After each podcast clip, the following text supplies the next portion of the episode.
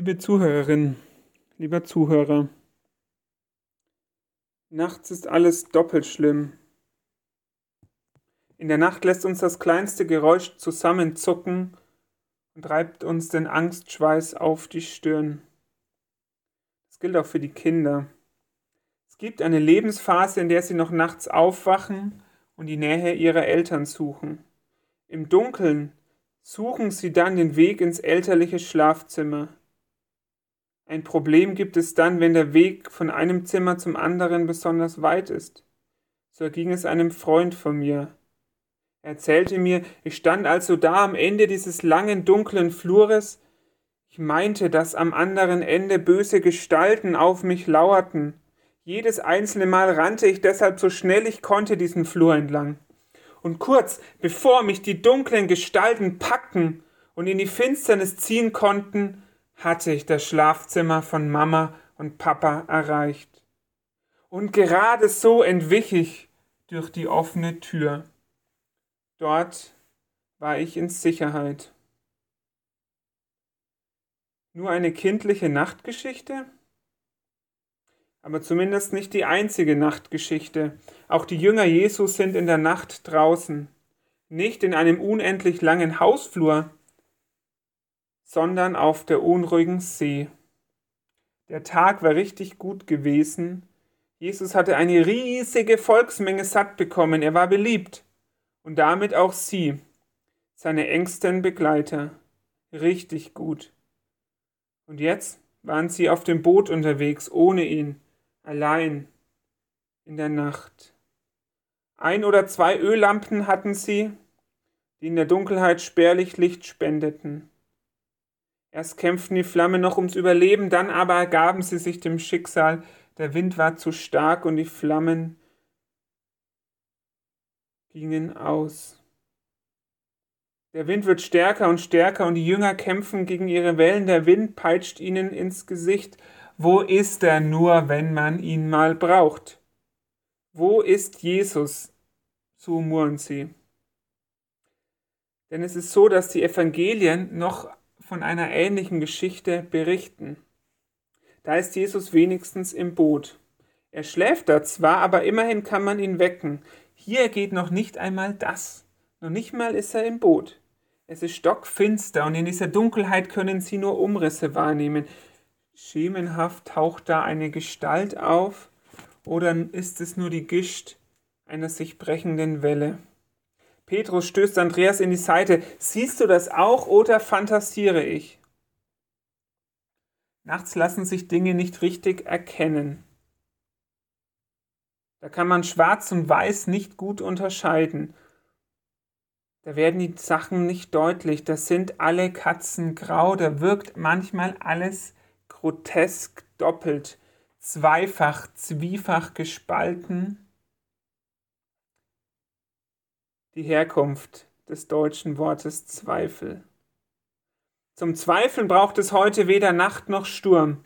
Der Zweifel als Zwilling des Glaubens ist uns zu einem ständigen Begleiter geworden. Manch einer möchte gar den Zweifel zum eigentlich neuen Glauben erklären und meint keck, wir bräuchten heute mehr Apostel des Zweifels und heilige Zweifler. Naja, der Zweifel gehört schon zur Glaubenserfahrung dazu, das stimmt, er taucht im echten Leben auf. Manches im Leben bleibt undurchschaubar, ambivalent und unsicher. Deshalb schreibt Paulus auch an die Korinther, jetzt sehen wir wie durch einen Spiegel ein Rätselbild. Das will heißen, unsere Erfahrungen bleiben mehrdeutig. Die Jünger zweifelten. Das macht sie so sympathisch. Sie waren keine antiken, makellosen Helden, sondern Menschen wie du und ich. Kleinglaube, so nennt Jesus das bei Matthäus. Sie zweifeln auf dem Boot in der Nacht und fragen sich, ist das wirklich Jesus?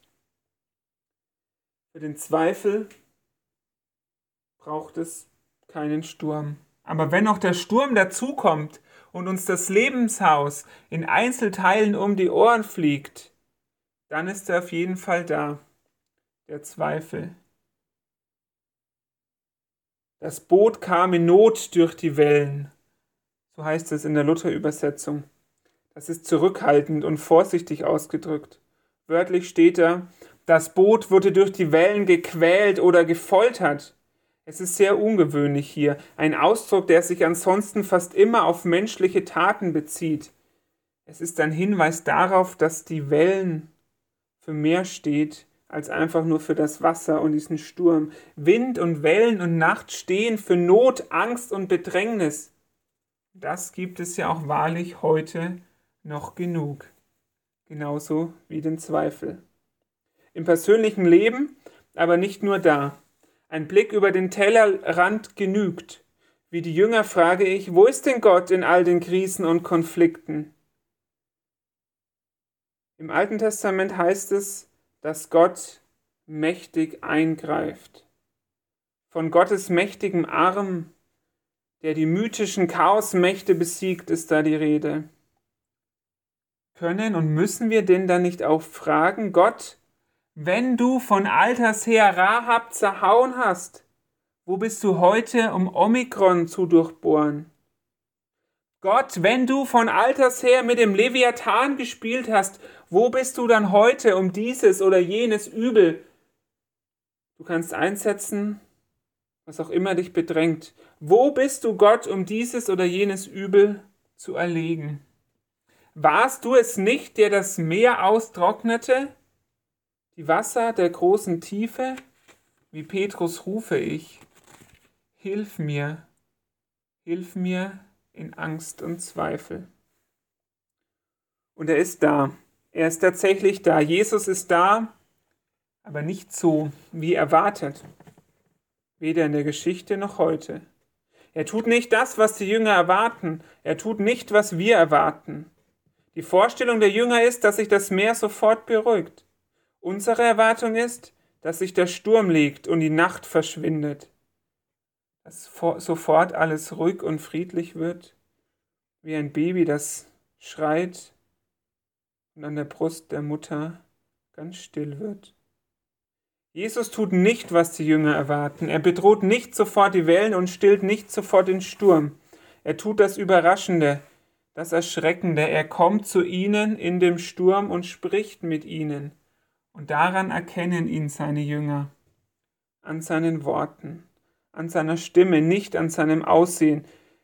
Sie rufen und er antwortet sogleich, unverzüglich und sofort, so heißt es hier zweimal, das ist tröstlich.